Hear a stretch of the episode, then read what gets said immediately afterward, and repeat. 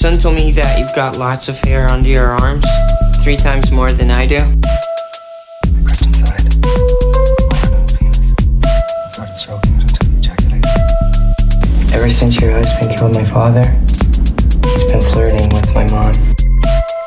What a charming boy. How did his father die? Hello and welcome to Midweek Matinee, a weekly movie podcast where we choose one movie each week and watch it together so that we can discuss it. Uh, if you want to listen to the episode, it is a spoiler podcast, so make sure that you have seen the movie in question. This week it is The Killing of a Sacred Deer, which is available for free to watch on, well, not for free, I guess, but to watch on Netflix if you've already got Netflix. Uh, otherwise, you can find it on other streaming platforms. Joining me this week, as always, except for Chris. Chris missed an episode. That I did. dirty bastard. I hope he had a good time though. Really, he took a, a nice vacation. So, Chris, you're naturally the first person I've mentioned, Hey, what's up? How you doing? And also with me is Mr. Blake Popst. Hello, everybody. Welcome. Welcome. and last but certainly not least is Mr. Joshua Lago. How are you, sir? I, I'm great. I'm just trying to figure out if Blake was intentionally or unintentionally channeling the Belko experiment. Mm. Intentionally, I feel like it's got. We have to talk about that that movie in every episode, right? I mean, it is I- is I the best like- movie. Dude, uh, come on, man. uh, I hate that more than a certain M word. Like I hate that Murder? movie more. I mean, I definitely am not a fan of murder, but there's there's a word that I don't like, and I Muck hate the duck. Belko experiment more. Oh, than that one. Massachusetts. yes, Yep. fuck Massachusetts. If we have any listeners in Massachusetts, well, too fucking bad. yeah, come over fucking I eighty four and see me, bitch. All right. Uh, so, like I mentioned, we are watching, or we watched rather this week, The Killing of a Sacred Deer. And I think that the best way to start this off is to ask how uncomfortable each person was as they were watching it. So, Josh, I'm going to start with you. how uncomfortable were you watching this movie? I mean, look, 2020 hasn't been a comfortable year, so I already go into everything with a base discomfort level, but this movie definitely brought it to a new height. Like, uh, I, I was, for context, I was pretty uh, ratcheted up going into House of a Thousand Corpses because I wasn't sure what I was getting myself into, but uh, I definitely. Far and away was a lot more uncomfortable watching this movie and stayed more uncomfortable for hours after. Hmm. Okay. All right. Gripping words from Joshua Lago. Uh, all right. Uh, Blake, you have seen this movie before. I have. Uh, so coming back around to it, you actually gave us, uh, I can't remember if it was on episode and on recording or if it was after we finished recording, but you kind of had mentioned that the way that the director, uh, what is it, Yuri Lanthimos or something like that? Yorgos, I think. Yorgos Lanthimos? Yeah. That sounds right. I'm probably butchering like the pronunciation, but yeah. Me too, but that's okay. Uh, so you had given us a little bit of a hint that it he had very interesting dialogue, and that is definitely the the way to go about it. Uh, so rewatching it, was it any more uncomfortable than the first time, or since it was kind of a known quantity? How did it react? Like, how did you feel about it coming back and revisiting it? You know, the first time I saw it, I went in totally blind. I just, I think I just found it on Netflix or something, or looked it up because I knew it was A24, and I'm a sucker for A24. But um, yeah, it's definitely still uncomfortable while you watch it. Like you just don't get over the way that they talk. See, I, I'm glad you said that because I felt like when watching it, I was like, I feel like no matter how many times you watch this movie, this is so purposeful and so like done with a reason in mind that I can't see this ever not really being uncomfortable. So, uh, Chris, what about you, man? I know that of all of the all of, of all of us, we we have this thing where in the in the Discord that we share to just communicate with each other, we kind of give little hints about how we felt about the movie, and Chris seemed to Loved not it. love it. so, um, yeah, Chris, uh, what was it because of how uncomfortable it made you, or did you find the uncomfort, or the discomfort rather that it gives you? Did you find it pretentious? What was it about the movie that you just that didn't? Um, ah, it was pretentious. That was definitely a word that you could use. Um, I think the thing is, is that, and this is going to sound really, you know, to my own horn, but I, I write, and I've, I'm writing. I've spent a lot of time researching how to write dialogue, and this dialogue is so bad that it it made me feel like I could be a successful screenwriter without any practice. I think Um, the dialogue was written that way intentionally. Uh, That to me just doesn't make it good dialogue. Well, sure, I'm not You saying you have to like it. I'm just saying that like it was intentionally awkward the way that they Right. talked to each other. You know what I mean? Like it wasn't just poor writing. I don't think. Yeah, I Yeah. think if I had to come in, since I haven't really talked about, it, clearly I mentioned it is uncomfortable the entire time. You know, early on when you're still kind of coming to grips with it, you have a feeling of like it's stilted and it feels very weird. It's like no one talks to each other this way when you when you don't realize what they're doing yet. You just feel like this is so weird. No one talks this way. No one does this. Even sentences like a lot of the sentences are already weird. It's like no one puts together sentences like that. But then even when they approach sentences that you'd hear anyone say that should be normal, it still f- sounds stilted and awkward and weird and rushed. That's when it started kind of clicking with me. I was like, okay, this is a very purposeful thing mm-hmm. Yeah, and mm-hmm. That- every character does it. Clearly, I've seen a lot of these people act. I know it's not the acting. I know. Uh, so I was like, and I know that the dialogue, while written this way, even poorly written dialogue can come off okay when it's not like you were led to make sure that you were saying it when during filming in the most just discomforting way possible, just to endlessly cause unease in the you know the viewer. To that end, I guess I'd say that is it good dialogue? I think uh, technically speaking, it'd be no, but is it good dialogue insofar as it had a purpose and I think it succeeded in that purpose? Then I guess it's dialogue that is good based off of the outcome. yeah.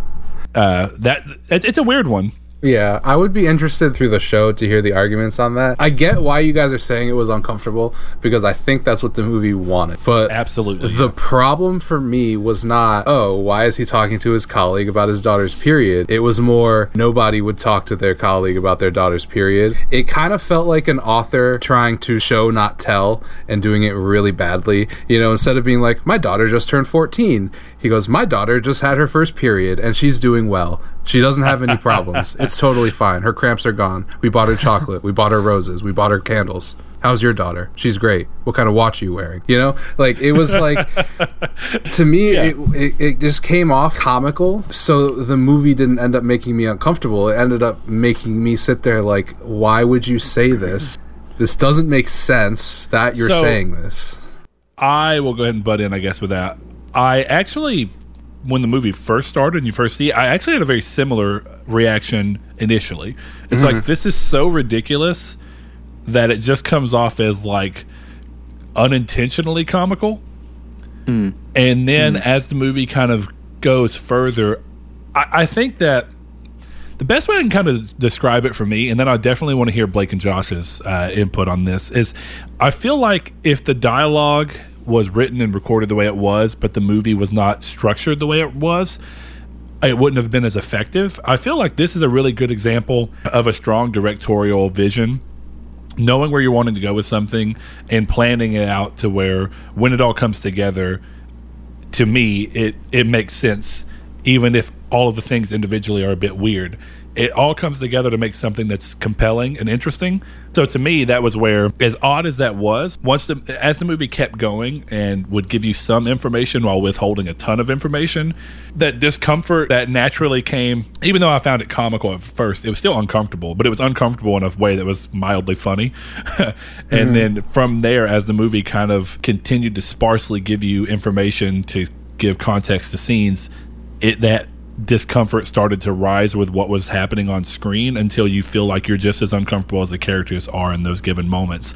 And it's interesting because once that starts happening, the dialogue no longer seems odd so much as it just feels like it's part of the tension and the give and take of the scene. So it's almost like it becomes invisible at the at that point. It's not that it's any less awkward. It's just that it's so effective and to me and what it was trying to build towards that it's no longer noticeable in a way that stops me and makes me think about it. So, uh, Blake, I'm gonna go ahead and, and throw over to you because since you already had a little bit of experience with this and coming back around to it, I mean, you probably have the most to say about it, but maybe not. Who knows? What, what you got?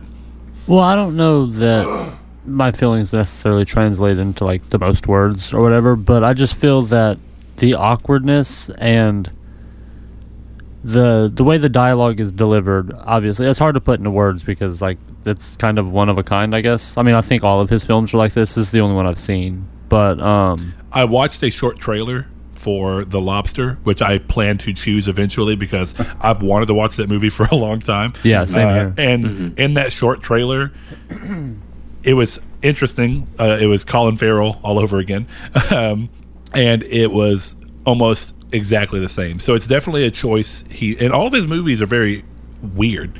Yeah. they're not about normal subject matter. So again, I feel like that's part of it. But yeah, it's definitely something he does in all of his movies. It, it appears. Yeah, I think that the way it was, all of the dialogue was delivered with such, like, I mean, obviously there were parts where the father he would yell and get loud or whatever, but most of the dialogue was very calm and quiet, and the way that people talk, like you mentioned, him just like bringing up the uh, that his daughter had her first period or whatever, it's just so normal that that's what makes it unnerving. Does that make sense? Like nobody flinches at it, nobody thinks it's weird in the movie. Yeah. So that's what makes it feel so weird to me, is that like Okay. it's normal to the world that the movie takes place in the universe or whatever. All right, well, Josh, what do you got to say about the dialogue? Because I do think it's one of the biggest points of, I don't know if I'd say contention. It's just one of the things that I think most obviously presents itself as a discussion point. Like if you if you knew that somebody you had known had watched this movie, one of the first things you'd say to them is, "What the fuck was up with the way they mm-hmm. talked in that movie?"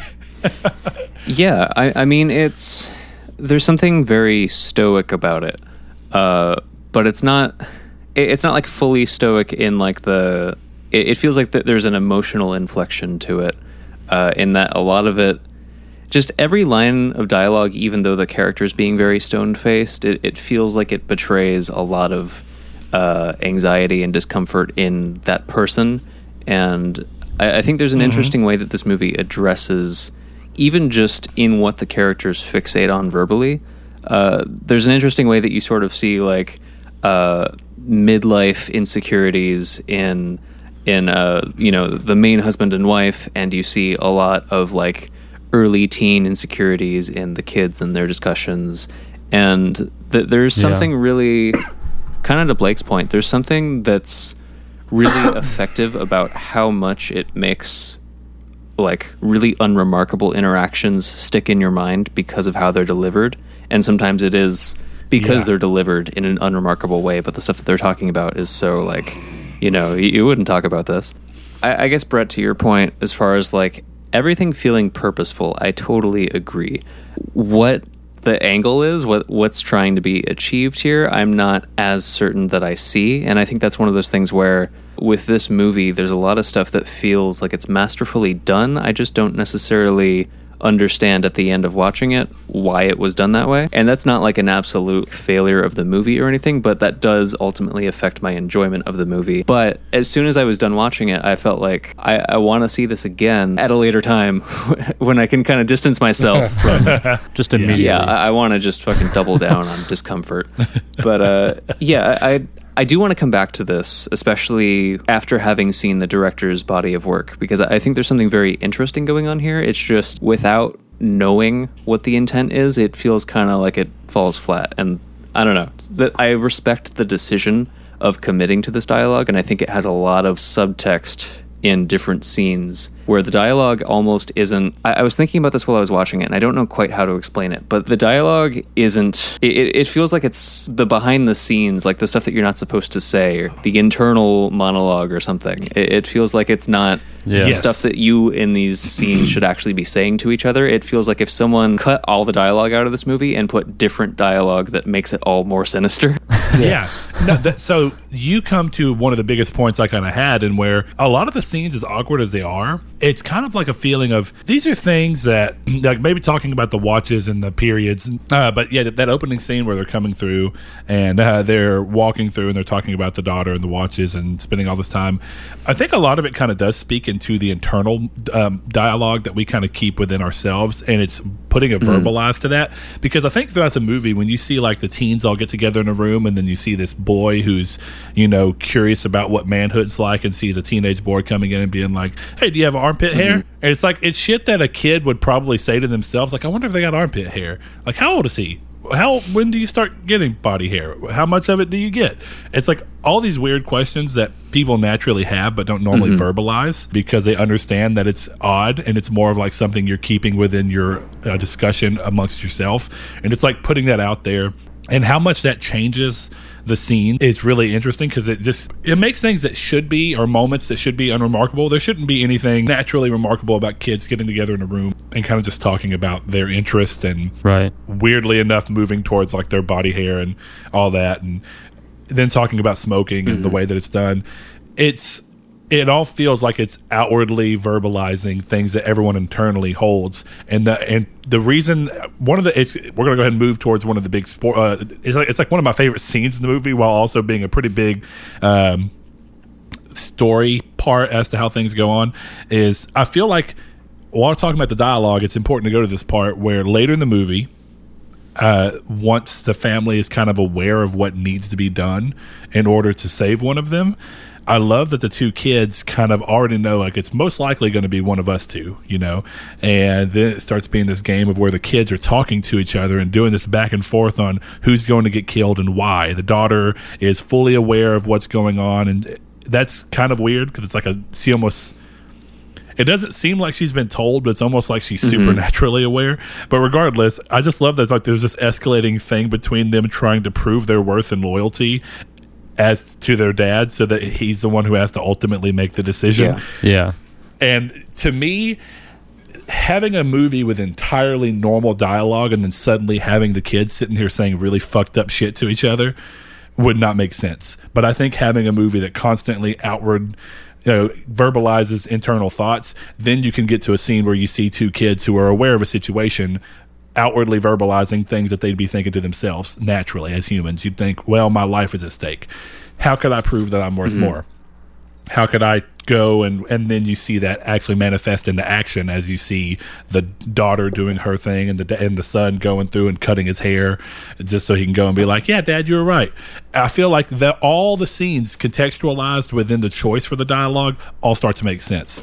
Now, just to close off my thing, and then I think uh, I don't know which one of you it was trying to talk, but uh, I I think that Blake, I mean, I think that Josh rather is right.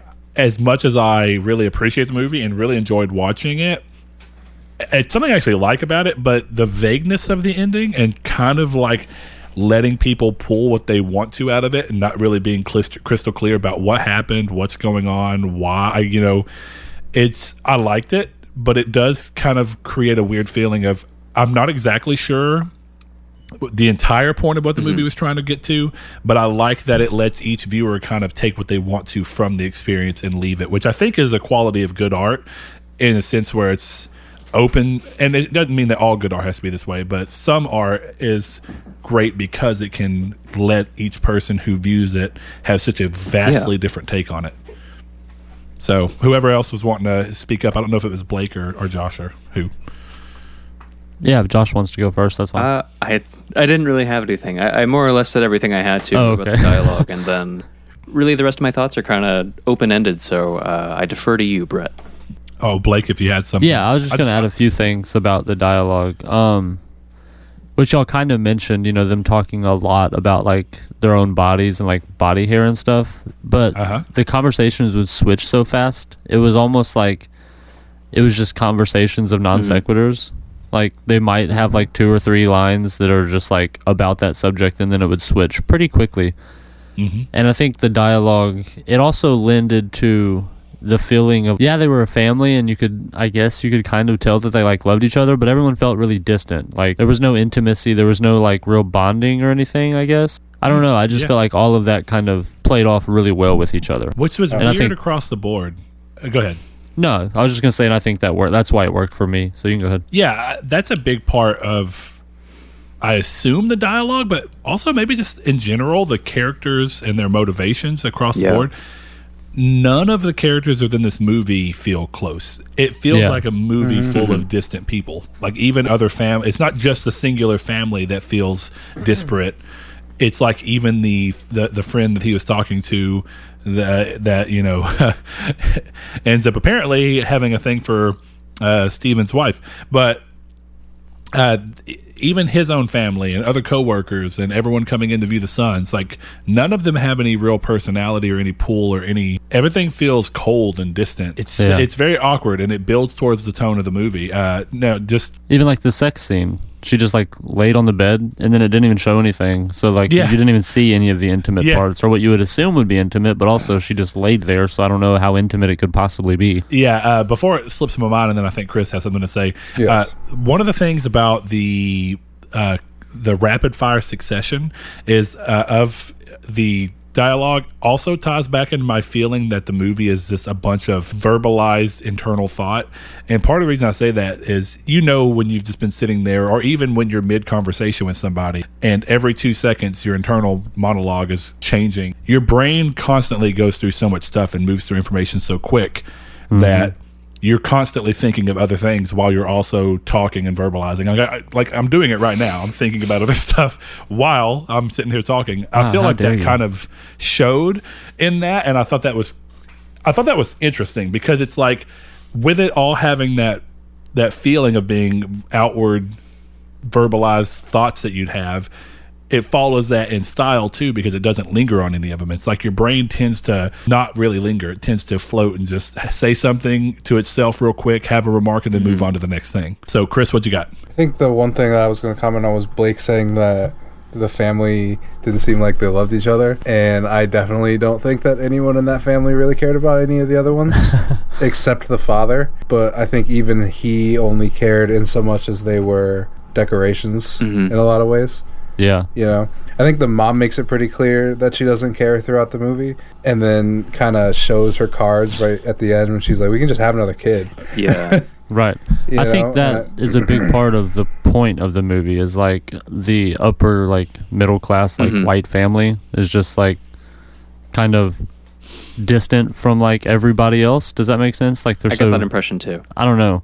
interesting i did like not it- get that yeah, I don't necessarily even know what you mean, so I don't. It's not that it's exclusive to white families, but I think there's something that can often exist uh, in white families, and at least the appearance of it seems to be more present. Families where they're they're wealthy, so like there's there's something about struggling together that's a bonding experience, and I feel like th- that's not like that hard times make a family better or not, but like that there's something present in some families that like value each other and go through tough times together, and like they have to form those tight bonds to get each other through it. I don't know if that has anything to do with it. I'm not licensed to be talking about the social or or psychological effects of of money and family, but uh, Well, now I think if you scale it back to just looking at the the differences that socioeconomic impacts can have on it, I did get a little tinge of the movie of like, well, they're clearly wealthy and their kids go.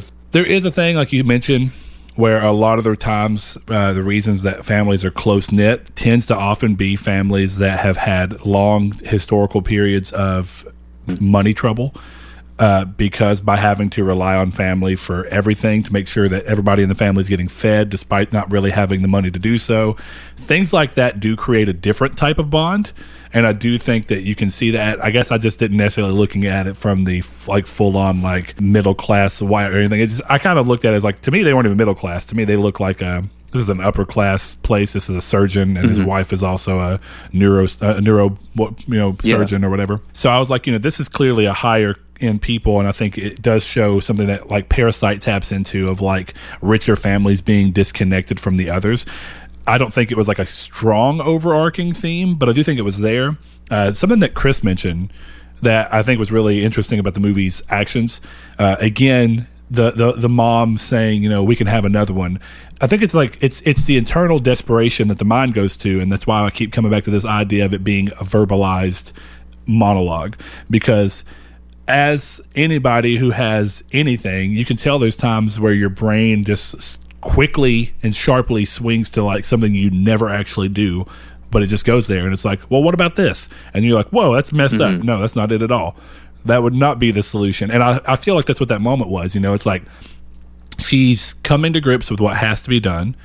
She's looking and saying, well, you know, not that it's the best solution, but like, what if we just had another kid? What if we got get, just chose one, you know, maybe even the youngest one, because you know, just and then just had another one and kind of try that, and then not even that she really meant it so much as it was like the desperation of the brain trying to find a solution in a moment where you know that it's Mm-hmm. uncomfortable and that you're it, it- it's kind of a self-preservation Yeah. thing right it's like well in the in her saying that she's almost removing herself from the equation completely she's like well let's just have another kid you know it's going to be one of the kids that we have to kill not me of mm. course Right. so I, again, I just feel like it's a bunch of so much of the dialogue is things that people wouldn't say out loud, but that you say in your mind sometimes. Like you know, when pregnant, this is actually just a, a thing. When when women get pregnant and then they have a kid, a lot of the times early on, with all their emotions and stuff going wild because of the absolute flood of endorphins and different things going on inside their body hormonally, it's not uncommon for a mom to have like a thought of choking their baby or something, and they immediately are like, "That's messed up," and I won't do that. But your brain will sometimes be like, this is an option. And then you're immediately like, no, no, no, that's not an option.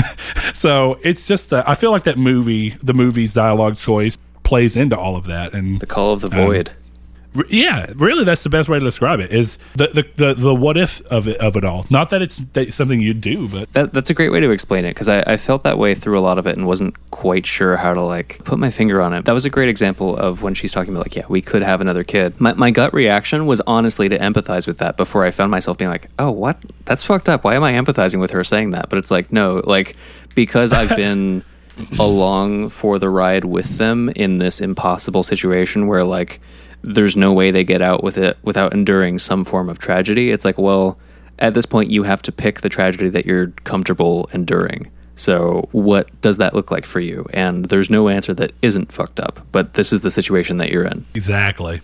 And that's why I, I think, uh, unless anybody else wants to kind of talk about the dialogue, uh, I think that that lends itself to a good bridge into some of the actual plot discussion. So while we're kind of talking about the impossible situation that they're found in, I actually really love that in the long run. I, guess I should say, you know, like, you know, we talked about the mom eh, kind of coming off as like she does and doesn't care in different ways. I felt like, you know, Blake mentioned the family being cold and distant. I feel like that about every character until eventually something happens to where it kind of betrays that. And you're like, oh no, they do care. And the movie's way of showing it is just very interesting. You know, as the dad is clearly knowing that he has to make this decision and he's going through after being told this ridiculous thing. I like that the the only way he can really land on what he wants to do because he spends time with both of the children and is like clearly torn about the decision, uh, the weight of the decision on his hands. I love that the penultimate decision for him is like the only way I can do this, the only possible way to do this without feeling immense guilt over having to have chosen one over the other is to just put Yeah. a bag over my head, get a gun, put them all here, spin around Which, until I finally real quick, hit was that scene like funnier than it felt like it was supposed to be? I Yes. felt like it was supposed to be uncomfortably funny. The whole movie Where it's was, like- I mean, it's it's 'Cause a it's funny just like, movie. and and maybe that's Yeah. like, uh, we can talk about this more uh, a little bit later on, but I feel like that could be maybe that's rooted in like the the Greek tragedy uh, ethos of this film and what it's based on, because there's something so weirdly funny about this man in his most desperate hour at the end of like two hours of just like the absolute worst shit happening, and it's like seeing him fail to just finally make this decision where he gets to take agency over this terrible situation and it's just like his kind of like clumsiness and ineptitude in that situation is like really funny while you also feel terrible for him. It felt i think part of the reason that it's uncomfortably funny is like of course the subject matter around it is very dark and like this is a really big decision and i'd say really like the climactic decision mm-hmm. of the movie clearly it feels decidedly mm-hmm. slapstick uh, in the craziest sense where it's like he's just hitting stuff and shooting into the ether and it's hitting stuff. And then every time he has to pull his mask up and be like Yeah. fuck did i hit something? and then pull it back down. It is. It's the way it was crafted makes it feel like something you'd expect to see out of like a charlie mm-hmm. chaplin movie eh, at the exact same time being a really weighty decision that you'd never want to make on your yeah own. like I, I could totally almost see that in like you know 1920s like black and white like someone playing an upright piano over it and it's just like oh yeah Yeah, like if you were if you just remove the family from the equation and just say he had three different targets that he was trying to shoot, he kept missing. It's like ah, classic comedy slapstick. he's shooting balloons with a dart gun But- yeah, yeah, but you- but you add in the family and the fact that this is a real gun. It's like oh shit, this is okay. It's a little dark. Um, but yeah, uh, I, I I like how everything built to that in like the craziest of way. I mean, like I already mentioned it, but it, it was just seeing everyone kind of come to terms with the roles within the movie was so weird to me. And the way the movie, something I mentioned earlier, and I'm sure y'all probably caught when uh, you caught glimpses of too. Uh, Blake, of course, hope maybe the first time around. I don't know how much he would remember it, uh, but for Josh and Chris, just like me being the first time watching this, you know, I, I mentioned earlier that the movie does a lot about kind of keeping its cards close to its chest and giving you little bits of information that force at least me forced my brain to kind of rationalize and come up with something that explained what was going on. Everything i could fathom and i wonder if this was purposeful. It's, it almost seems like it but everything i could fathom was always like oddly inappropriate as to why this grown man and this mm-hmm. young kid were together. Like i kept kind of thinking to myself like early on, I was like, is this a weird underage affair that Martin and Steven have going on? Like he's buying him a watch. I always thought it was like a hidden son. Mm-hmm. That's what I thought throughout the movie. See, I, and I, I and then I started thinking about that. So it went from like a weird affair to then you see a little bit more from the movie, and it's like, okay, it's either a, a son that's hidden that is just coming back around, he's learning about, or it's somebody that he's that he knows that he's just trying to play a fatherly role for. But part of it that got me is like, and again, you could go both ways, but like the lie that he told his doctor colleague, you know, his surgeon, uh, his Yeah. anesthesiologist rather, who's like, oh, this is um, my daughter's, uh, you know, friend or whatever. Right. Um, and he was interesting, and he was interested in surgery, and he kind of kept being like, "Hey, you can't come up here, you can't see me." To me, that felt, and, and he was like, uh, "If you need me, call me." And he's like, "Well, I needed to see you." I kept being like, "Man, is this like?" It feels sexually charged, but See, I the, didn't think that at all. The, the conversation is so awkward that it's, and I think it's this actually speaks a lot to the dialogue again because of the dialogue so weird. It seems like they're being secretive and weird. So it's like, what's so secretive and weird? I thought about both of those things. Um, Well, I thought all that made sense in the context that he would be like a a hidden son or something. Like if if he was his son, he wouldn't want him being up there because the doctor's friends with his wife. You know what I mean? Yeah, fair. I- I mean, I get, I get it, but I, either way, I mean, I can't. That that's just where it went, and I was like, this is really weird and uncomfortable. I thought the And- same thing. I definitely was. It's like, definitely oh, weird and uncomfortable, Having yeah. sex. okay, so so it's not just me. I was about to say, I was like, if I'm the only one that pulled that out of a group of four people, then Says more uh, about yourself.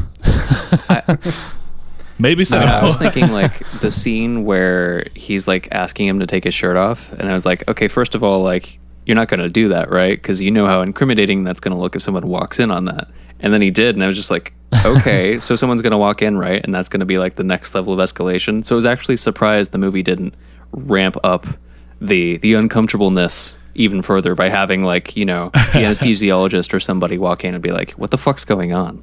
Yeah. See, and I guess th- that's what I mean is like even deep into the movie, that scene's not. I mean, that's like that scene's probably halfway into the movie, or at least getting close to halfway, and you're still like, wait a minute, what? it's like even I kept kind of bouncing back and forth because the movie, like we talked about, talks so much about the body and stuff that you kind of have like it, it constantly makes you even. Like, I'm really generally in normal day life, I'm not very uncomfortable, and I don't really like the idea of being uncomfortable with your own body, which I think a lot of people are. Um, and lot, I think a lot of people project that onto their kids to be uncomfortable with their own body, like. And so it's seeing a movie that's kind of like everybody's just throwing in very odd ways, just like throwing their clothes and like li- lifting their arms. And I think it's because it's such menial things that you wouldn't normally uh, uh, associate with like I don't know. It's just weird. Every bit of that kind of talking about the body overly and like having the daughter like pull her dress off and just like without any provocation or anything and just being like, I'm ready for you. And then him being like, bye. I was like, this movie's so weird. You know what I thought was weird about that scene is that she does the same thing as her mom. Yeah, yeah. And exactly. I, there's thought no, but go ahead, Brett, because No, that's no, you're another good. Go one. ahead. So that's another one of my problems with this movie is there is no legitimate explanation why her mother and or father's rape fetish is also the doctor the daughter's natural way of having sex. I don't. Well, they're the only two that women that we see like begin to like do that, like to to Right. start like intimacy or whatever. So maybe that's just common in this like universe. I guess I don't know, but I I don't think kinda- that the movie that has to like- explicitly explain every single thing that happens.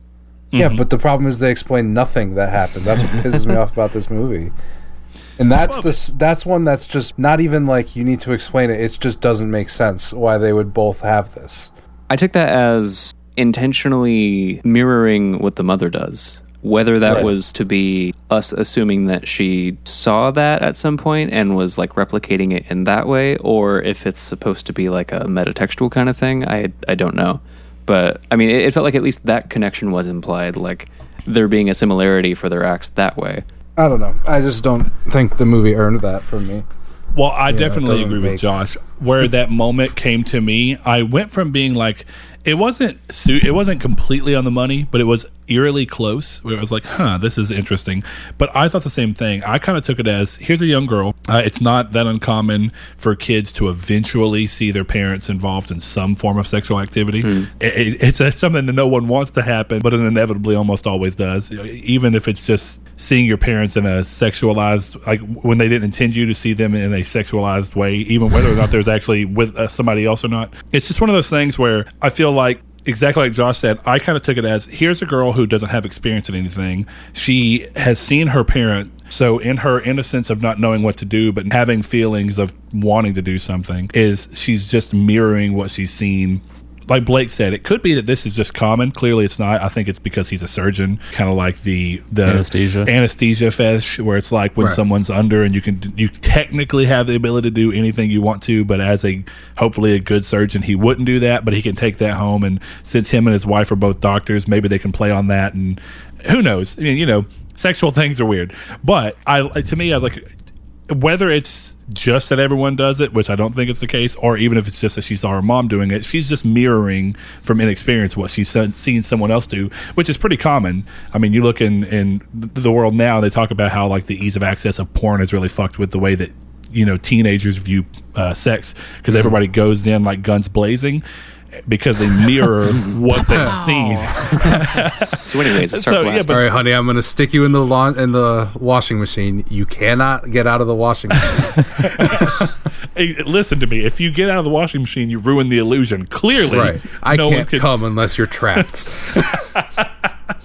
But yeah, that, that's my point. Is wh- now whether or not it's an actual like you know reference to that, I do think it's just a reference to how when presented to, with situations that they have no ex- no previous experience in, kids tend to mirror their parents or parental figures in doing it. So yeah, I, I guess.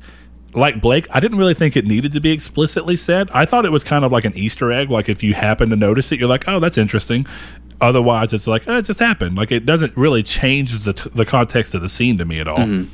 I think it also ties back into like the the metaphor of like the nuclear family, like the upper middle class family. You know, like the fifties and sixties. You know, the women submit to the men or whatever, especially for sex. Oh, yeah. yeah, yeah, I get what you mean. I, I definitely got that impression from it too. I mean, like there, there's clearly, and I mean, it, it comes up in, in their big fight in the kitchen and stuff. There's clearly not like a healthy relationship of give and take between the husband and wife as far as like expectations, and it seems like uh, generally, you know, the, the surgeon dude's kind of like not really considerate of other people's needs, and that's kind of reflected in the Right. movie's portrayal of all of them. But yeah, if To be fair, she misplaced the teeth and the pubes. So I laughed so much at that scene, but it was also so uncomfortable. Again, this movie just constantly rides this wave of being funny in a really uncomfortable way. You Yeah. know, it's like even the scene that I think most people would have seen from this movie before I ever knew what it was. Uh, I, I would see the meme where they took the kid eating spaghetti. Yeah. you know, the, the, the Martin eating spaghetti part. Even that scene was funny to me in like a really unsettling way where I'm just like, oh my God, this is fucking weird. And- but at the same time, what's crazy about that scene is like what he's talking about. And I actually, I think the movie touches on some interesting themes. Like, and the way it chooses to do it is so different than what you typically see done in the in any of these mediums. I kind of like that this is like a, a boy who is missing his father and you know he's in his formative years without his father around and i love the little story he told to the wife during that moment where he's like, uh, you know, they say I ate spaghetti just like my dad.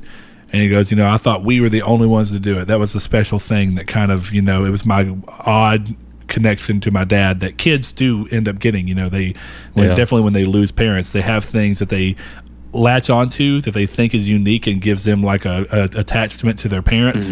Just for him to kind of be like, lo and behold, every fucking body eats spaghetti the same way.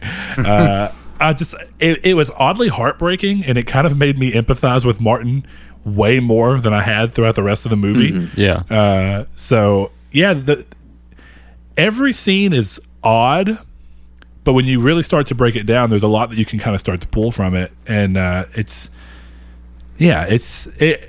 I think to that to to that degree, I was. I don't necessarily know if this movie does the thing that I talk about with a, a lot of the other movies that I've I really do love is when movies have every single thing that happens ultimately plays a part.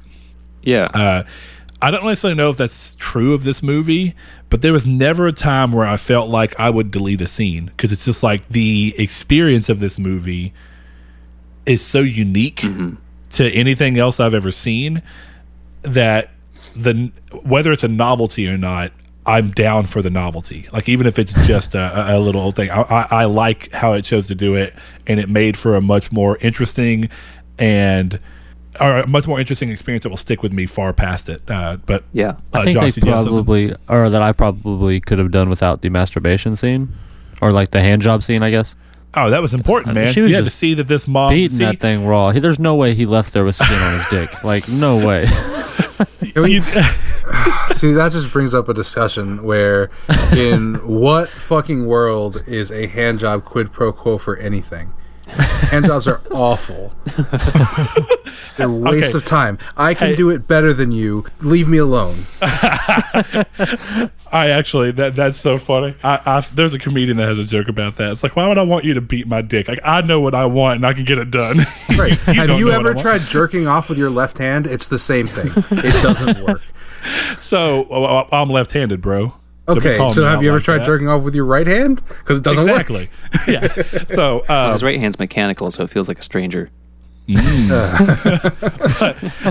don't know if you guys have ever seen it. I think it's like a. a I'm pretty sure it's a foreign commercial, if I'm remembering right, maybe French. Uh, There's a commercial where there's like a, a teenage uh, boy and his girlfriend in their room, and she's going to give him a hand job, and they're clearly like inexperienced, and she's like holding it, and he's like trying to tell her. You know what to do or whatever, and he's like, you know, d- you know, it's like ketchup, you know, and he's trying to get her like, you know, Yes. you know, to do Yes, your hand I up know and down. Yeah, and then she takes it, he, uh, and when he says it's like ketchup, she's like, "Oh, okay," and she just takes the top of her hand, like she takes her hand and just starts beating the shit out of the top of her dick.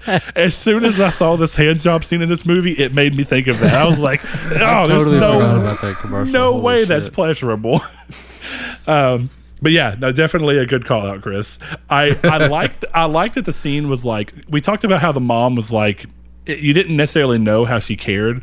To me, that was kind of the moment. It was like she was trying to get to the bottom of what was going on and like trying to see like if it was her husband's fault so that maybe I, I don't know if the movie was necessarily going this way but i kind of had a feeling of like if it was her husband's fault was her husband going to be entered into the possibility of who do we kill like maybe you kill yourself and that'll save us because it's still a loss in the family or is, is the movie trying to imply that he has to kill one of his other three Yeah, it has to be a loss so for that he him. can yeah exactly It's an eye So- for an eye type thing. I think. yeah, and I thought so too, but not necessarily that the mom, you know, maybe she was looking at other stuff. But I, I guess it was to me, it was like, well, she's willing to do whatever it takes to try and understand what's going on. Uh, and she's clearly watching for the kids and helping them and doing stuff. So it, it's a movie that, as that discomfort builds with everything going on, and as they all become more and more aware of what's supposed to be happening, it's just like becomes a dysfunctional family. When at the very beginning, they're relatively functional. Like, of course, you got the young kid who's kind of not doing what he's supposed to be doing, but you have the daughter who's like walking the dog and supposed to be, you know, the kid's supposed to be watering the plants, and mm-hmm. they all have their unit set up. It's like, well, hey, you do this and I do this and you do that and we all come together as a family and knock this out. As the movie progresses, gets more and more broken down until it's like, well, none of that even matters anymore, and now we're just in a dysfunctional family mode. Mm-hmm. I, I don't know. For what it's worth, the way they communicated about those basic things, it definitely, I think, indicated underlying dysfunction. Not not that this family was ever a, a portrait of normalcy or being well adjusted or loving or any quality you would want your family to have, ideally. But yeah, it was definitely one of those things of like, oh, that's cool that they're pitching in, but also like every other aspect about this feels like they're they feel like roommates, not family. Yeah, I don't know. It, it didn't feel that disjointed from the way that I was brought up. Hmm. Uh, my dad would be like, "Hey, this has got to be done. I do this, and you and your brother do this." Oh, I didn't mean like responsibility delegation wise. I Um, yeah, no, I, yeah, I, I, and I get what you mean. I think, and it goes back to the dialogue of the delivery makes it feel more dry and not like Mm-hmm. it's teaching you a lesson so much as it's just like pull your weight, you fucking asshole, uh, can I? which you would never say to your kids. I mean, maybe in this movie. Maybe. Uh, can I derail all of us? I have Absolutely. a bone to pick Absolutely about this not. movie. Uh, now, Okay. the spaghetti scene is effe- it's especially effective at getting under your skin.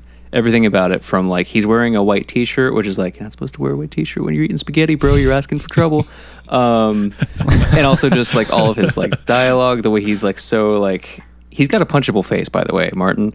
Um, Yeah. like I'm not advocating for child abuse, 100%. but like that's a very punchable face. No, abuse them. That's fine. Yeah, like it's I, I don't know if it's more uh, like on a scale of like abuse severity. Is it worse to punch Martin or is it worse to give the kids in Mary Poppins opium? Uh, I, I want a study done. How about we give Martin opium and punch the kids in Mary Poppins? I feel like if Martin was on opium, he'd do like Okay. a doc. He'd do like a Professor X, like accidentally kill everybody kind of thing. okay. But uh, All right. to, to get to the bone I have to pick, uh, spaghetti is the worst form of pasta, and watching close ups of someone eat it messily is like my own personal hell. Interesting. Interesting hot take from Mr. Josh Lago here. I per- I'm perfectly fine with spaghetti. I do think that I agree with you is that as much as I okay, I'm not gonna I, I can't down talk mac and cheese. I just can't. But mac and cheese and spaghetti are like the two most commonly eaten forms of pasta because they're so easy to make. Mm-hmm. So I, th- I, th- I do think you're right. At least on the turn like on the the side of more savory pasta, spaghetti's kind of like bottom of the tier. You know, it's like lowest totem pole. It's still good. I, I like spaghetti, but I would Yeah. rather have Alfredo. Sure. Eh, Oh, absolutely. Yeah. I'd just rather have. Especially like chicken or shrimp Alfredo or both. Throw in lasagna both of or those. you know Not yeah. a lasagna Yeah. fan. and I mean, marinara is totally carrying the dish, but here's the thing you can have marinara and other types of Indeed. noodles. You could have penne and have way less of the mess. Because here's the thing. For oh, see, I how never much. use marinara. Oh, I mean, obviously, like, do what you like, but I think if you're making it that way, like, you've at least got the option of like spaghetti is like a food that you have to work for to like, like it's a little bit more effort, even though it's not like work. It's not like eating lobster or anything, but like, there's something about. I feel like as soon as food requires more effort than shovel to face, it has to be like a little bit extra good, and I think spaghetti neglects to go that extra mile. Anyway, Like crab legs. If, if crab legs were not very like delicious, like no one would eat them sure. Because it That's takes true. 20 minutes to eat one. That's true. So uh, before we get back on the track, I want to I want to do one more close off for spaghetti. Uh, due to a tragic incident when I was probably eight years old incident? of eating spaghetti and being sick for whatever reason and having to throw the spaghetti up. oh god. Um, Did you like swallow noodles whole? So you're like so throwing yes, so noodles. yes. So as a kid, I kind of like you know the way they show you spinning the spaghetti up and eating it. I'm like, oh shit, that's what you're supposed to do. And then I would just like do that and swallow it whole. so basically, So- you were like the girl from the ring, like pulling out noodles. essentially. So what happened, and it's so it's it's my most vivid and just worst memory is uh, I was going to throw up, and as I was throwing up, you know how like when you're like viscerally throwing up that you have to like take that short breath gasp for you to keep throwing up. Mm-hmm. It's a, it's a core workout. Mid noodles coming out of my throat. I did that breathe thing and I like inhaled noodles. And from that day onward to this day, I do not eat spaghetti like that. I get spaghetti. I don't put it in a bowl. I put it on a plate, which my boy Martin did. So shout out. Uh, I put it on a plate and I flatten it out as much as I can. And then I take my fork and I chop it into like little half Yeah. inch things all across the whole plate and then just scoop that shit up and eat it and make sure it's got a shitload of cheese on it. which is delicious. But You uh, flatten it on the plate, like you mush it down. No, it's instead of making the pile be round and Oh, bulbous, I just, gotcha. go, You I just, go like, yeah, spread it smoothly out, across yeah. the whole plate. Yeah. I thought you meant you So- like, like mash it down with like a spatula or something. I was like, what the When- fuck are you doing with your spaghetti? It's a hash. when people see me eating spaghetti, they're like, "What the fuck, bro? You're eating spaghetti wrong." And I'm you like, go to "Listen, Olive Garden, you're like, can you bring me a spatula with mine? oh, yeah, yeah. I, I, please, I need to, I need to cut this up. Could you, uh, could you just tell the, the chef to send it to me pre-cut, please? but just, just a weird spaghetti story to close that off. Bring me the spaghetti scissors.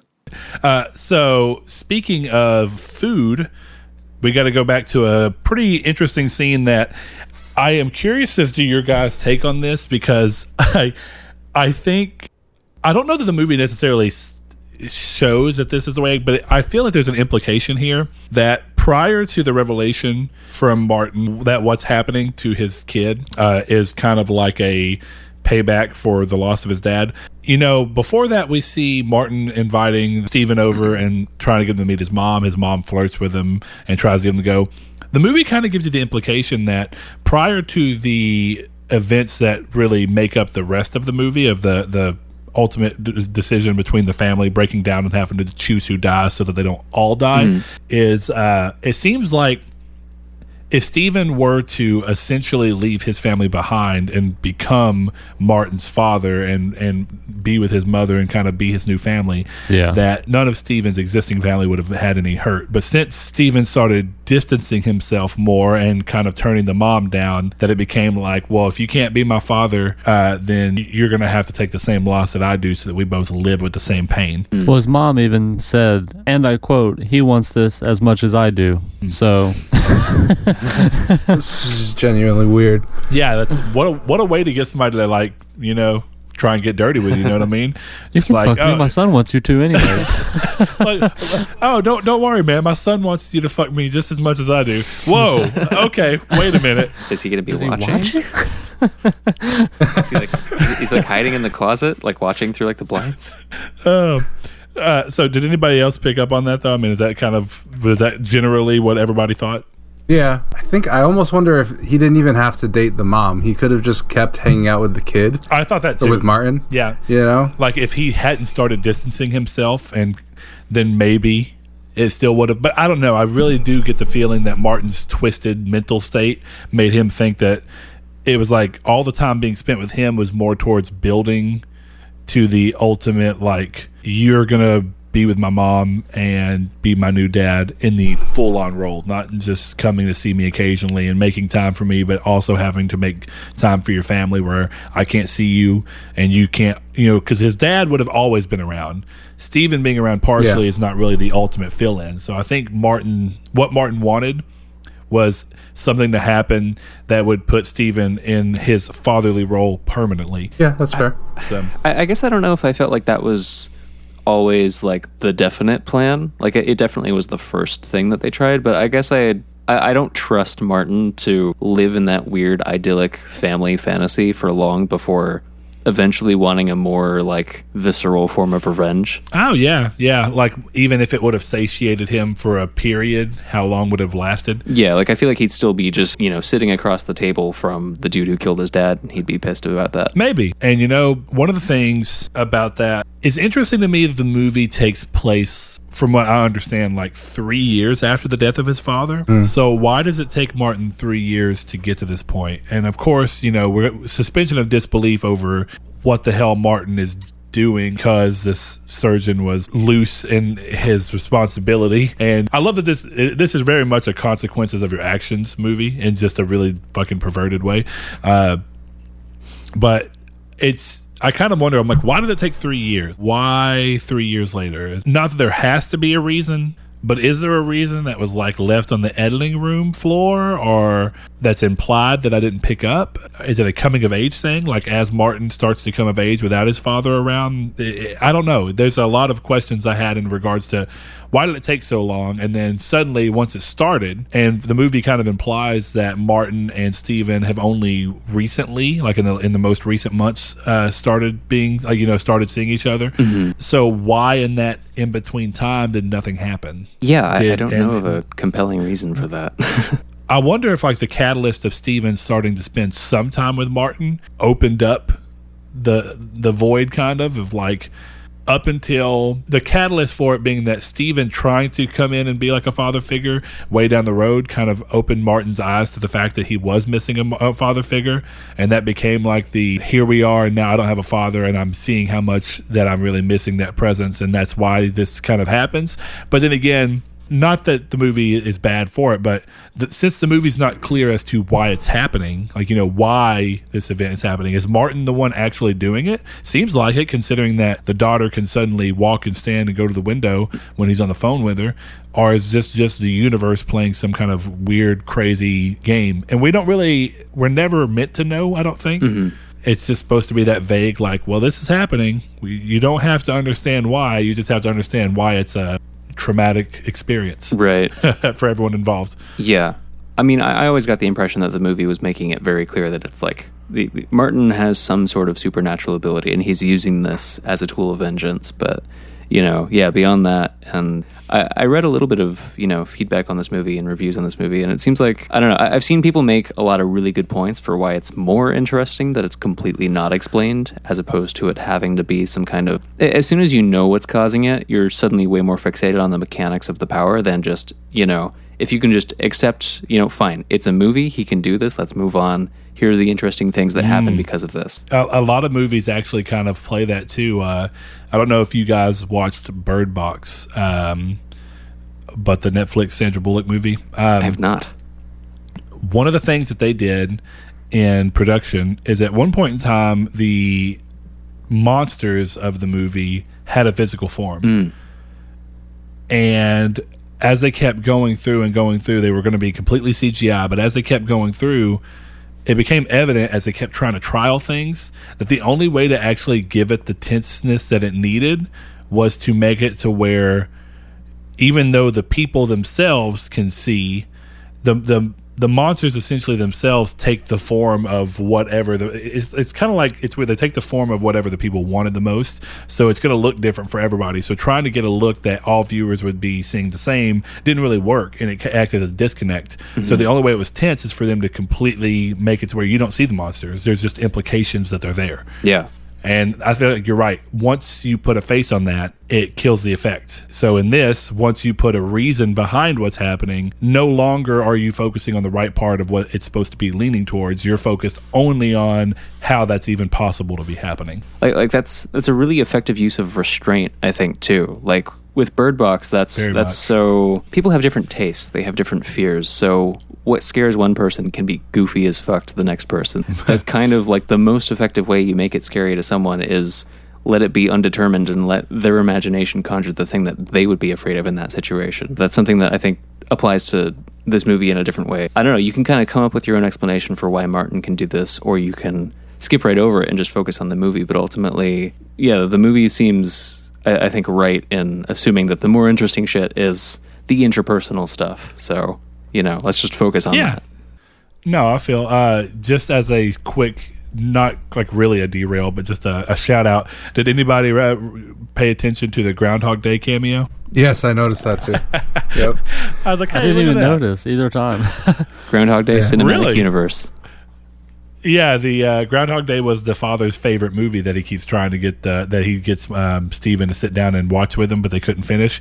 And I love that the scene they chose to go to, and I actually feel like this was super purposeful. Not only because Oh, it's an iconic scene, but I think it plays into the kind of weird supernatural aspect of this movie. Is that the Yeah. scene where which Groundhog Day already is like supernatural in its own weird way. So good choice. But the scene where he's in the diner and he's guessing everything correctly, and he's like, "I'm a god." Yeah. Yeah. And it cuts off pretty shortly after that, like you know, it, or at least it goes to where it's background audio. But I feel like the movie very purposely wanted to land on the part of "I'm a god" and having it be something that Martin was doing. And right after that, right after he says "I'm a god," Martin gets up and is like, "Sorry, I'm tired. I can't finish the movie." I like it's just like a weird play towards the fact that Martin is going to have some kind of interesting power. Yeah. So a another thing that is just interesting throughout the movie that I'm curious if anybody else picked up on. Do you notice that throughout the movie, suddenly everyone besides the youngest kid starts to smoke? Yep. Yeah. Like it was weird because I was like, nobody's smoking in this movie. Then Martin smoking. Then the mom smoking. Hmm. then the daughter smoking, then the dad smoking, and it seems like smoking becomes more and more frequent as the movie goes on. Yeah. I don't know what the. I mean, I'm trying to think of like.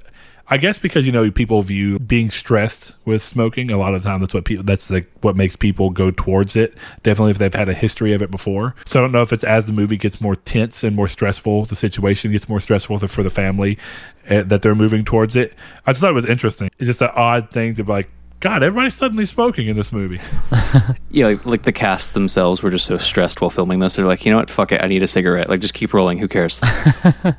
Wouldn't that be actually like the craziest uh, explanation for that?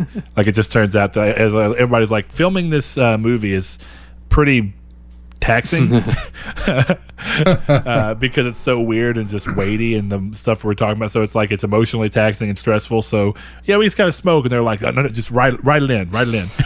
that's that's that's part of it now. Yeah, in movie wise, it, it does kind of feel like it's like a vi- just a visual representation of like you know once Martin's got his claws in you, like because he's he smokes so much, and it's just like now you see his influence on the people around him by their they're starting to adopting his trait. yeah. Yeah, that's actually a good way to kind of view it. I mean, that's essentially the way I was thinking of it, but that's a better way to word it for sure. So, one of the things in relation to the smoking thing that was kind of interesting to me is like you have the smoking thing going on, and the movie continuously shows it more and more and uses it as a visual representation of the feeling of everybody involved. As, yeah, your best way to say it, yeah, Martin's getting under your skin. Um, it's the fact that the movie has that, but it's also coinciding with what seems like a fairly anti-alcohol message. You know, hmm. because as the movie goes on, of course, the, the the reason for all of this is that Steven had been drinking. And I like that they mentioned that so early in the movie. Like it's been three years since I've had a drink, and then they later be like, "Oh yeah, this is a guy I had, that did surgery on three years ago." So we know that at least Steven has kind of been languishing and like beating himself up over what happened. Yeah. Uh, and that was seems like the catalyst as to why he quit drinking. Um, Absolutely. but yeah, I thought that was just. I, I I guess I view and I don't know if it's just me. I view smoking and, and drinking as very similar things. So when somebody's like, like, not that they don't smoke, but like when they're anti-smoking and then they drink, or they're anti-drinking and then they smoke, it's like okay, like it's kind of just two sides of the same coin. It's this is the way I kind of view it. Yeah. It was just interesting to me that the movie would go towards that, and I, I don't know. I agree with you on that. Uh, I feel like, and I'm curious if any of you guys got a chance to read that link I put in the Discord. I guess it would have been like last week. Yeah, so I, I actually didn't because I figured you would talk about it in the episode, and worst case scenario, I'd let the episode go, not let it affect anything I had to say, and then we'd either discuss it in the episode or I'd finally read it afterwards. But if you want to go ahead and discuss it, yeah, I'd, I'd be interested to see what it kind of talked about. Yeah, all good. Uh, the shortest, the, the most relevant parts are this is basically based off of a Greek tragedy. Uh, Euripides, I'm not going to pretend I can pronounce that, but it's uh, one of the final, I guess it's the final thing this dude wrote before he died. Uh, it's part of a trilogy written in his final years before his death, but it's it's about this warlord basically who is sieging Troy and he views himself as just kind of unstoppable. I, I guess it's a whole thing where he has to sacrifice his daughter to the goddess Artemis, who's fucking with the winds, preventing him from having his fleet arrive to Troy. And it's this whole thing. He views himself as unstoppable, so Artemis is kind of like, well, you're not. There are greater powers here. His fatal sin in this case is vanity, and I feel like the the alcohol was kind of like an indication of his vanity as like a surgeon, as far as like being willing to be so like loose with the Hippocratic oath, treating his job seriously, and then that sort of punishment for the mistake fitting this sort of theme of you know just the greek tragedy. No you're gonna suffer through this. Yeah. i guess the last thing to mention is he's the protagonist of this tragedy has to sacrifice their daughter and switches it out with a sacred deer instead as like a bait and switch kind of thing. Like oh you thought i had actually killed my daughter but really it's just this sacred deer. But that's kind of where the name comes from anyway. But I am not a scholar on this, so I will neglect to try to connect further dots. I'm glad you brought that up because one of the big things I had after watching the movie was like, okay, but why the name? I love the name. It sticks with you because it's a really interesting name.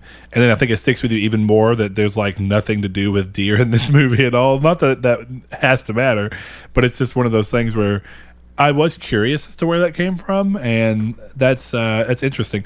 I love when people do adaptations like this. Clearly, they use this as an inspiration, but even though it's essentially like a form of adaptation, it's almost more like an original story just crafted with that in mind. Yeah. Because it's so different than what you just described, but still has a lot of the same basic kickbacks. You know, that's the thing about like storytelling in general. People always say like, you know, go back to Greek writing. It's like pretty much everything's been written as a way. So most stories are some kind of callback to a Greek, you know, some kind of Greek tragedy or comedy or whatever. Um, Yeah.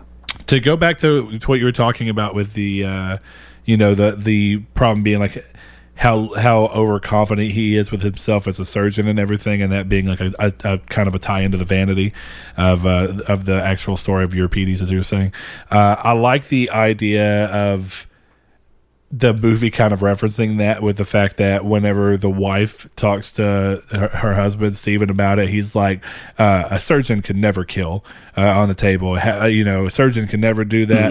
It has to be an anesthesiologist."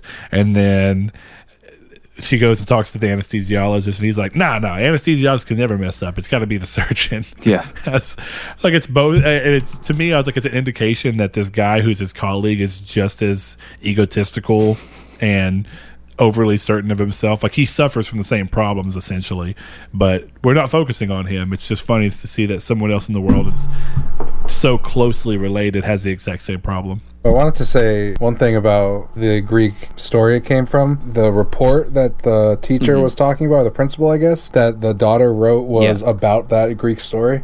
Oh, you talking about and that's uh, you talking about when the dad goes and he's kind of like trying to quantify the kid's value to determine which one to to save. Yes. dude, that scene again. Exactly. That scene is so it made me laugh. I'm in the in an uncomfortable way. I was just like, what is he doing? I thought it was great though. Yeah, no, it was fantastic. It really was. That's cool. I didn't know that. That's uh, I didn't see that, but that's really interesting. Good way to kind of put your inspiration into the movie is like an Easter egg. Yeah, it's almost like a tell. Yeah, I want to go to the very end real quick because we're kind of talking about the ending and how open it is. Is there, you know, the, one of the first things we see in the movie is Steven going to the diner and meeting with Martin, and then Martin saying how he saves his fries uh, for last because they're his favorite thing. And then we know that the daughter throughout this movie has kind of got this odd infatuation with Martin that almost seems like it's part of his supernatural draw. Like she's, Yeah. he's making her do this so that he can kind of get into the family Uh, you know, I don't know if it has any. Maybe it's just because he's fucking with Steven at this at this point. You know what I mean?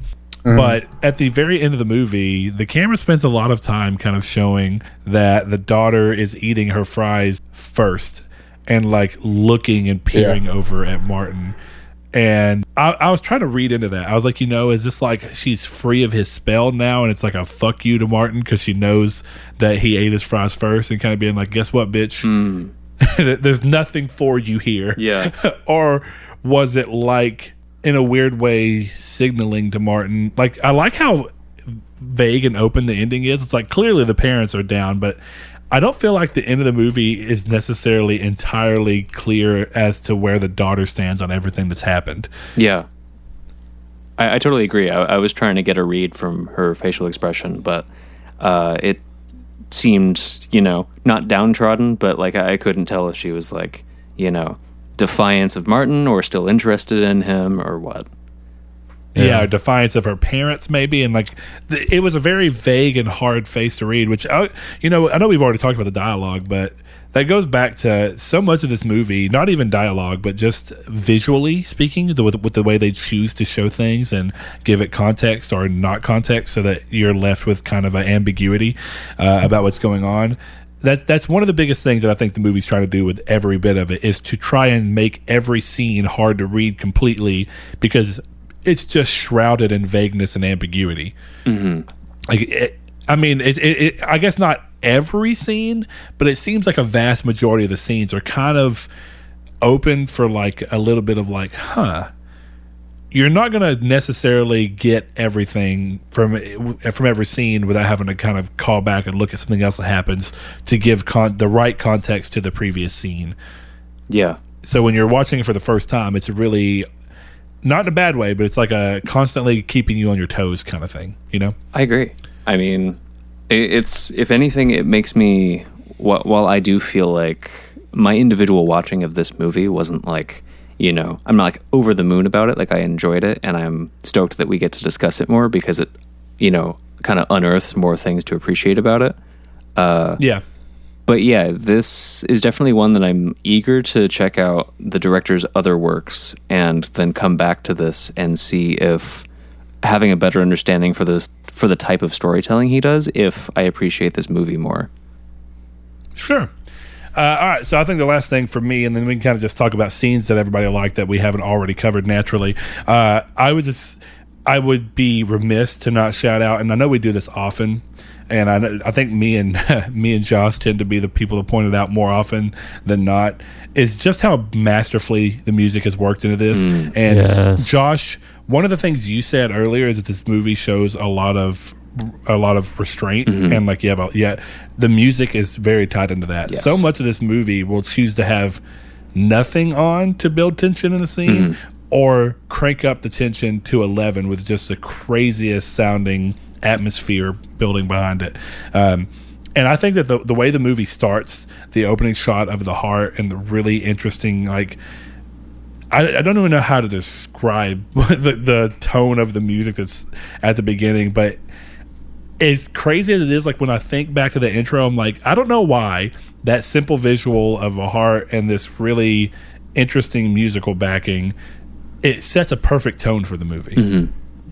And I like when stuff does that. It's like you're you're setting a tone up front with everything that you can, and then the mu- the music just continues to do such a good job of carrying scenes, uh, either with its presence or with its absence. Either way. Yeah. And I mean, something that was super interesting about the music for me was like not only was just the featuring of the music very restrained, but the music itself was incredibly restrained. I mean, it was so like it would just be like a chord and like a filter swell on a keyboard, or it would be these weird, like almost, it, it was less like compositions and more just like textures and creepy sounds, but still clearly in the realm of like, you know, it, it still felt like a soundtrack. It, it didn't just feel like sound effects or anything, but it was Yeah. It, it did a, such Yeah. an it did such an interesting job of being an iconic score. Yet I couldn't like hum a single like melody or anything. But I think that's the point.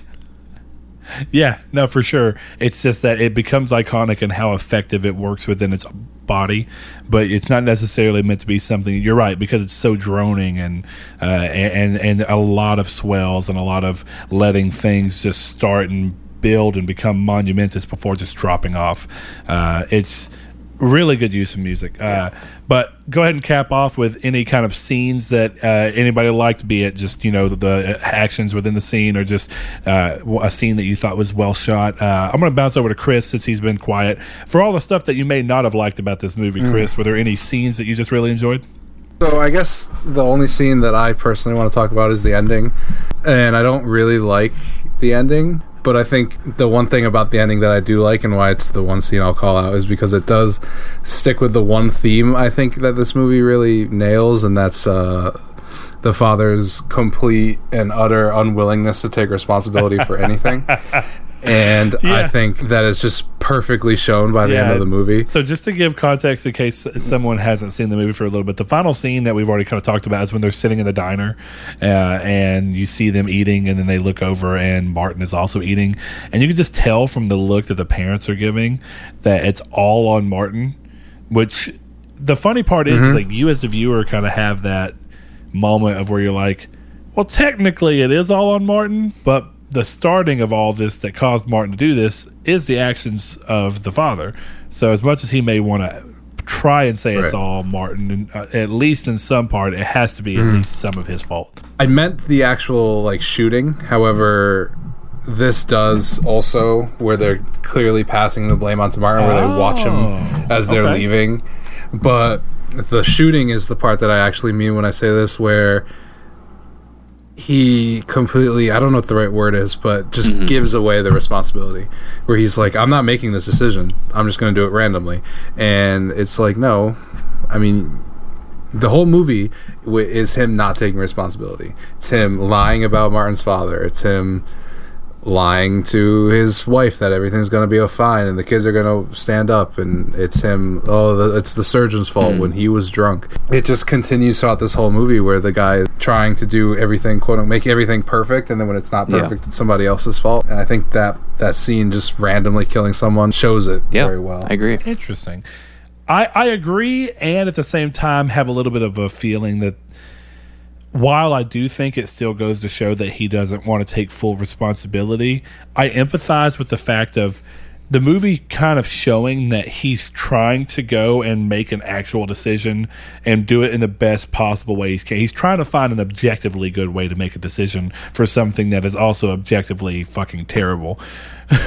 uh, Well, I guess I guess the thing is for me, and maybe I should have said this at the beginning, or maybe I shouldn't say this because it'll ruin all my prospective relationships for the next forever. But I think there's a very easy decision, and it's you kill your wife.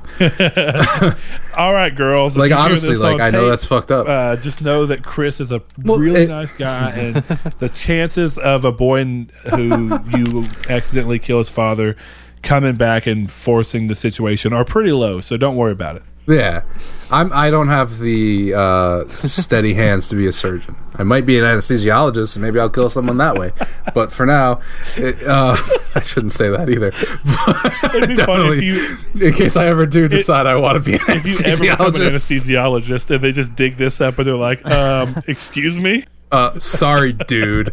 Um, yeah, fuck. I lost. I lost the plot on that one, but But you said you'd kill your Um, wife. I, so I mean, yeah, I don't.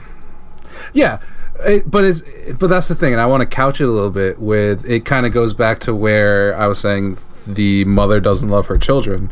Because in my opinion, I could be wrong. I don't have kids, and I also don't have a wife, so I could be wrong that I would want to kill my wife over my kids, quote unquote, wanna, right?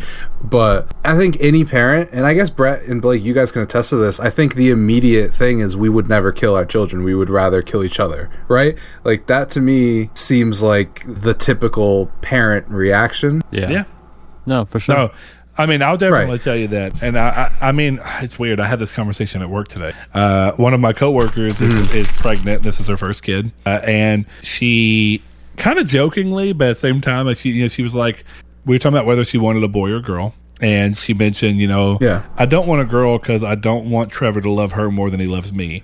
And I said, well, I hate to tell you, no matter what, I was like, I love my wife. I was like, and, and as weird as it is to Yeah. say, I was like, I I love my daughter more. I was like, it's a different kind of love, and it's just, I was like, but it's it's hard to quantify, but it's just like something about a kid coming from you, and I, I think at least you know for most people, there are of course people that just don't have these same connections, Right. But there's something about a kid coming from you. And it's even weird. Not even I'd honestly just say there's something about kids, even if it's not. I think that even Yeah. people who adopt their kids, there's something about kids that when you connect with them, the the the basis of the relationship is so different. And I think because you both grow Mm-hmm. together in a very different sense, that it's almost like a Right. A connection that's so hard to compare to a normal romantic connection that it's like I, I, I agree. I mean, I don't. Uh, that's why I empathize with him trying to go through and figure out what his best option was, like across the board. Like, who do I kill? Why do I kill them? It's because like the the desperation of the moment in general. I, I, I agree with you. Just to give that, uh, I don't know if Blake wants to chi- chime in on the kid thing, but uh, I agree with you that my first thing when watching the movie was like, kill the wife. You know, it's like I, I get that it Yeah. sucks and that for a lot of reasons, like you know, you, you love her. Clearly, you don't want to. You you know, for what we can tell, but Allegedly. yeah, I tend to go with the thing of like the thing about kids, and I think a lot of people view this. I tend to be on the side of if you're put in a situation. Uh, like we can go back to the Belko experiment in a weird way. I may have even I may have even said this in the Belko experiment. So in the decision to have to to kill people, I would be looking at it from the who are the oldest the oldest people have lived the longest. They've lived the most full lives. I think the youngest people should get to stay alive because they've experienced a lot less life. And in the situation of kids, that's only further exaggerated. It's like this is a kid who's barely had the mm-hmm. opportunity to live, to live life. Now, the movie kind of touches on that with her being like, well, you know, they're, they're you know, they we could replace the kid and like it would be the thing that you would most e- you most quickly recover from in a weird sense. It's like, you know, if you have a eight year old kid in eight years, you can have another eight year old kid. Not that Yeah. it's the same kid, but yeah, you know, it's it's. I I Right. tend to view it from that standpoint of like I don't see how I'd be able to kill my own kid, but on top of that, there's the objective side of me that's like the wife has lived a good she like you know they're they're clearly in like their late 40s or, or 50s so it's like you've mm. lived a pretty good life and I'm like if this is what we have to do and this is the only thing I can do to make up for my mistakes I I feel like the mom Right. should also be offering herself up a little bit Absolutely. That was the thing that unsettled me the most about the mom is she shouldn't be sitting there bargaining with the husband. If anything, she should be like, "Why is this a conversation?" And I think that's the point where I keep saying that she So- doesn't love her kids. to give her just a hair of credit, and I mean a hair because it's very little, it's very easy to talk about what you would do in a situation versus what you would do when Yeah. you're actually put in that situation. Definitely one that's as impossible as this, where it almost feels like this isn't even really real. Like there's no way this is actually what's happening. Yeah. This is just a weird coincidence. Mm-hmm. And as you're faced more and more with Yeah. the fact that it has to that there has to be a decision made because you're seeing more and more proof that this is not just a coincidence the brain's pretty crazy, and sometimes you think you know what you would do when you wouldn't.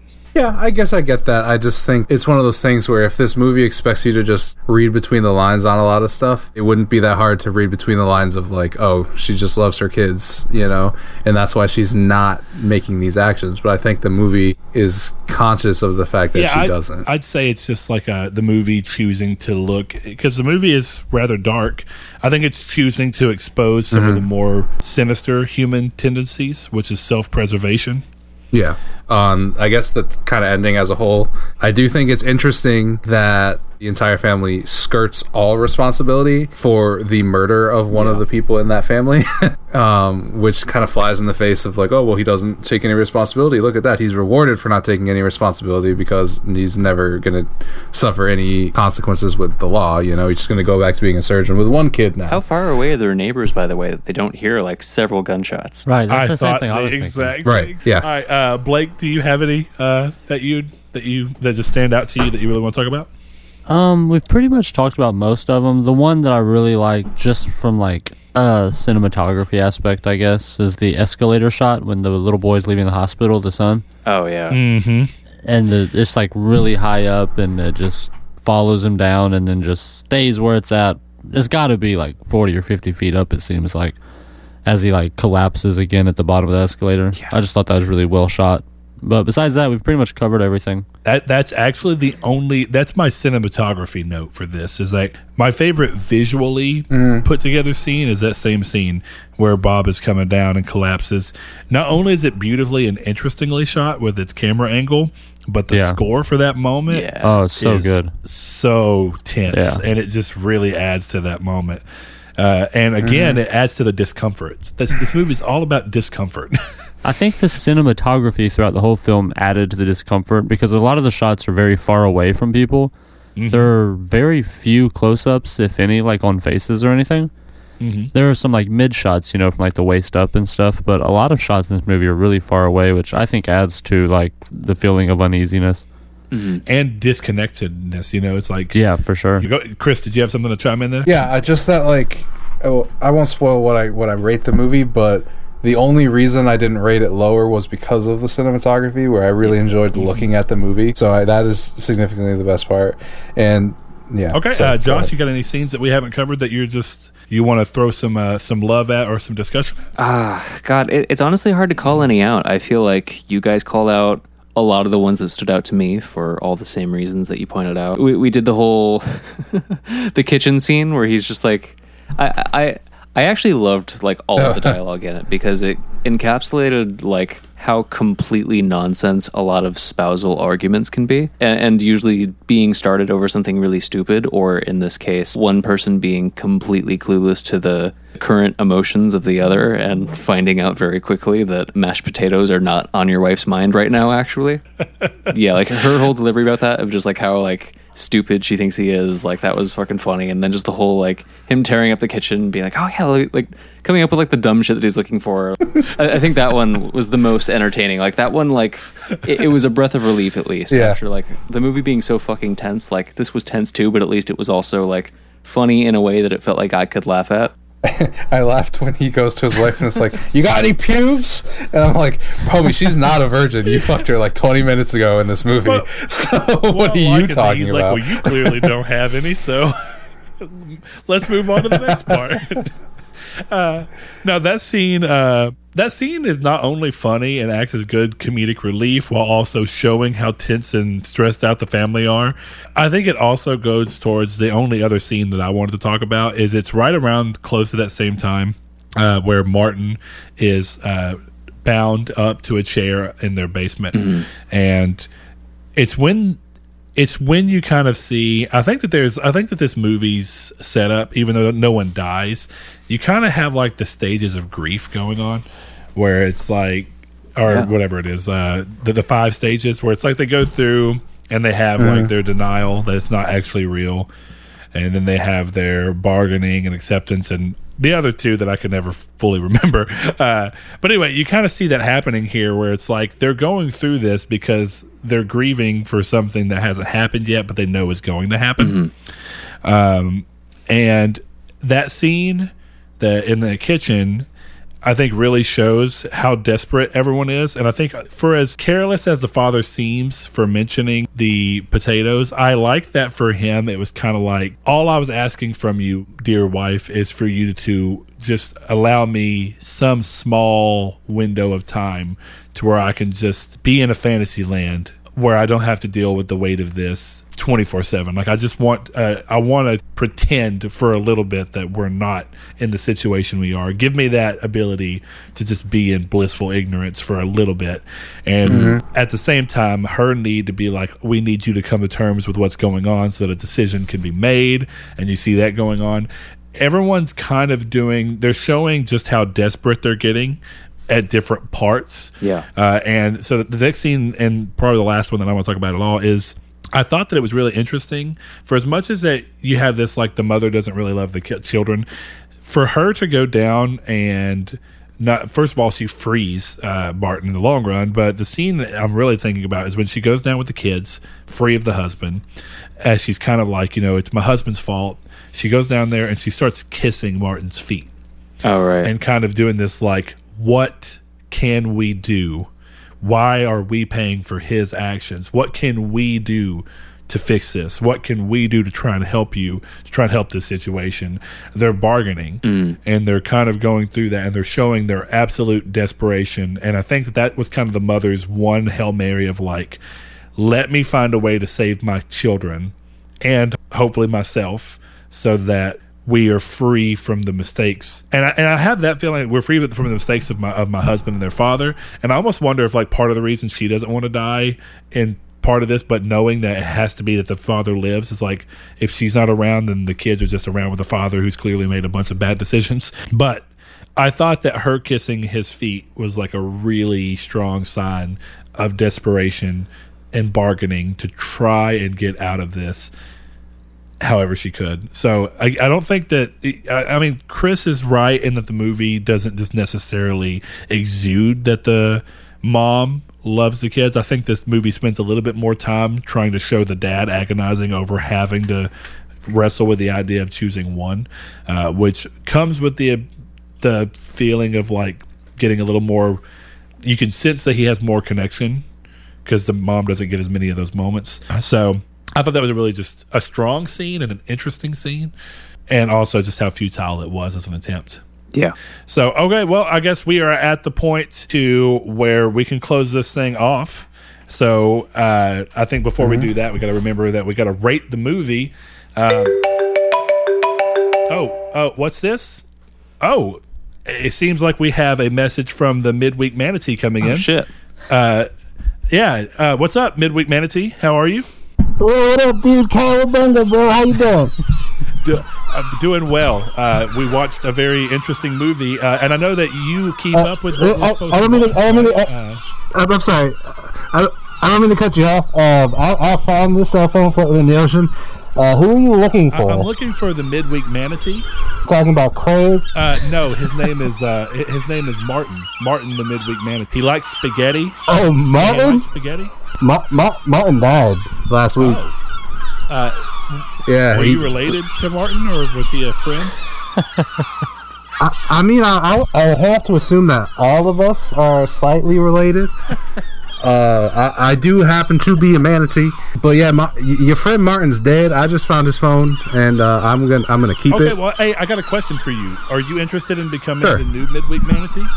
Yeah, I, I guess. Uh, what does that What does that Okay, mean for so me? we watched a movie this week, maybe one that you may have seen. Um, it's uh, it's it's called "The Killing of a Sacred Deer," and we're at the point of the show where we normally Oh. kind of give our ratings on that. So, uh, do you want Oh. want to throw out a rating for this movie? The- just let me hold on. Is that the movie uh, where, after the untimely death of 16-year-old Martin's father on the operating table, little by little, a deep and empathetic bond begins to form between him and the respective cardiothoracic surgeon, Dr. yeah, Steven that's, Murphy? that's exactly Um, the one. Uh, so it sounds like, sounds Oh, like so you've seen it. so that yeah, it's the one that starts. You know, at first expensive gifts and the invitation for dinner will soon earn the orphan teenager the approval of Doctor Steven's perfect family, even though right from the start a vague yet unnerving feeling overshadows Martin Martin's honest intent. It's that one, right? Absolutely, it sounds like you've uh, it sounds like you've really seen this movie and understand what it's about. So, uh, would you like to throw a rating? no, I on it? Yeah, what, what do you think of this movie? Can you can you give us a quick? Um. Well, I don't want to break. I don't want to break from the tradition. So, uh, yeah, I'm just putting this up on for you guys. I don't. I, don't- I'm just. I'm trying to disguise my, uh, my real voice because, um, yeah, I. I, IMDb gives it a 7.0. I would also give it a oh. 7.0. Okay, thanks from the midweek manatee. We're going to convert that to a five star thing. So a seven would be like what a three and a half. Yeah. So all right, I, I believe you. I don't do math. I'm that's fantasy. true. You're not the the midweek mathatee. You're just the midweek manatee now. Okay, well, uh, we're good seeing you, man. Hopefully, we'll get you on to the next episode. Okay. Yeah, uh, you have my number. Just call me. Okay. See, uh, are, are we, do we call you Martin now? Uh, n- I don't. I don't really like the name just gonna Martin. call you the midweek manatee. Uh, That's it. Midweek manatee. Right. Is the sequel. Okay. okay, I, I'm sure. All right. Ha- Fuck it. Yeah. All right. Have a good one, midweek manatee. Okay, sorry for that little uh, that little de- detour there. Uh, I hope you all enjoyed the kind words of uh, of the midweek manatee. Uh, so, uh, I guess to go over and uh, save me for last, since I'm the host for this week, I'm going to start with uh, Mr. Chris. What do you give this movie? Uh, I gave this movie two and a half stars. Two and a half stars. Okay, and primarily the cinematography saves it for you. yeah, I. Uh, so the thing with this movie is I've recommended it to multiple people, um, but without the cinematography, I would probably give it a one. Ouch. Okay, uh, Blake, you're up next. Having seen it before, uh, watching it again, do you feel like it changed your original rating based off of what you would have kind of felt? I um originally Or it gave it a strengthen? five, and I would still give it a five. nice. Okay, Damn. that's that's strong. Uh, all right, Josh, you're the next up. Uh, I gave this movie three and a half. I had it sitting at three, but us talking about some of the strong suits of the movie convinced me that it's worth at least the extra star. Uh, I am open to maybe changing my mind and liking it more on a future viewing, but uh, as far as what I know right now, just going into this, judging it fairly like any movie without like doing a, a fuckload of research, like trying to understand, you know, what it's calling back to as far as the Greek tragedy element and what this director's body of work is like, you know, for just a sitting and watching it, three and a half stars. Fair. Uh, I'm going to be just a tad higher. Uh, I, I don't want to give it a straight five because I do think, for as much fun as I had watching it, it's not an absolutely perfect movie to me, but it, it's so entertaining that I'm going to meet in the middle and kind of give it a four. Um, and I think it's a very strong four. I, I really enjoyed the movie, and I know that I'd watch it again. And that's interesting because I don't, not every movie we've watched, I would watch again even if I liked it. So I think for me to kind of go out and say that I'd be willing to watch it again says a lot for the movie uh, and just how unique and interesting it is. If anything else, I like that it exists so in, in such stark contrast to so many other movies, considering what's being released. And uh, I got to give, even though I know that they weren't the primary reason it was made, but I got to give props to A24 for always having a good eye on what they want to be, uh, you know, what they want to grab to be able to uh, release and distribute in America. Uh, they are just a, they have a good eye for film, and I don't think I've seen anything from them yet that has faltered. So. Yeah. Good company. Uh, Chris had a little scoffing laugh there, so I'm assuming he doesn't agree with that, but that's okay. I just think there are. Well, maybe we'll eventually watch something like Tusk. Hey, I actually do want to watch Tusk. Me too, but it's not supposed to be very good. Uh, but you know that's uh, we'll save that for a different day. So uh, to wrap things up, I think the only thing we have left to do is uh, figure out what movie we're watching next week. And is it Josh who makes the decision today? Yeah. Okay, what do we got, Josh? The year is 1989. The director is Spike Lee. The movie is called Do the Right Thing. Oh shit. Okay. Uh, it's on Vudu All right. and Prime. It is a, a pay to rent kind of thing. Uh, it- it's one that I've heard a lot about, and uh, plus it's got Giancarlo Esposito, whose name I pronounced the whitest way possible. Uh, but after seeing him in The Mandalorian, like I want to see him in more stuff, and like Spike Lee's a legend. Like I gotta actually watch more of his stuff. So I'm excited to Yeah. watch this. I've heard a lot of good things. All right, there you go. Do the right thing. So make sure that you get a chance to check that out before you join us uh, for the next episode. If you want to find more of me, you could do so with a weekly gaming podcast that I do called Triangle Squared. You can find the guys and more content for the show in general over on our social media, which is on Twitter at matinee underscore midweek, over on Facebook at midweek matinee, where you can follow for screenshots that we post of the movies we're doing, fun games where we put up little things to see if people can guess uh, movies based off of the emojis, which we had somebody do today and just knocked it out of the park. So good on them. Yeah, I was impressed. Um, and other stuff that we could do, uh, polls that we'll do on Twitter or Facebook sometimes. So go check us out over there if you want to follow us for more. And lastly, if you want to be a patron and support the show with more than just your time, which we are ever so grateful for, then you can head over to patreon.com slash Nartec, where you get shouted out at the end of every episode that we do, as well as every episode of the show roughly a week early. I've been getting mildly sloppy and putting it on Thursdays, and that's my fault. No one else. But until then, this has been Midweek Matinee, and we will see you guys next week. Thanks to our patrons, Josh Adios, Jarrell. Matt Green. My name is Dan, Luke Bartolomeo, Sean Santarud, Funk Turkey, Danny Villalobos, Corey Hickerson, Blake Popst, Kevin Bacon Bits, Shadowist, Steven Salazar, The Stonard, Travis Below, Eduardo Palomino, Stefan Swanland, Constantly Kenny, Solitary Red, Chris Figs, Brian, Donovan Williams, William Digital Spooker, Derek Porter, Josh Ayers, Brandon Edwards, Sean One Neo, Tyler Powers, and Chabib. Thank you.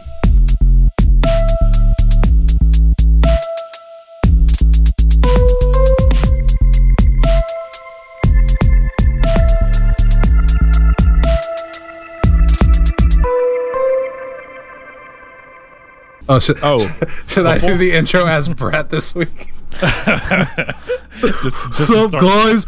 Welcome to midweek matinee. That's a What the fuck? What accent do I have? I gave you like skater from Georgia, I think. But then you threw on some like weird fucking matinee. I know. I was trying to. I you, you sound like fucking I thought he was doing the walrus or something. manatee, Sound like whatever. Rocky and. Bullwinkle. Hello, Looker, and congratulations. You have discovered the secret message. Midweek Matinee is produced and edited by Christopher Figueroa. Music is by Joshua Lago. Thank you for your support and for enjoying all these movies with us. And lastly, please send your iTunes reviews to Old Pink, care of the Funny Farm.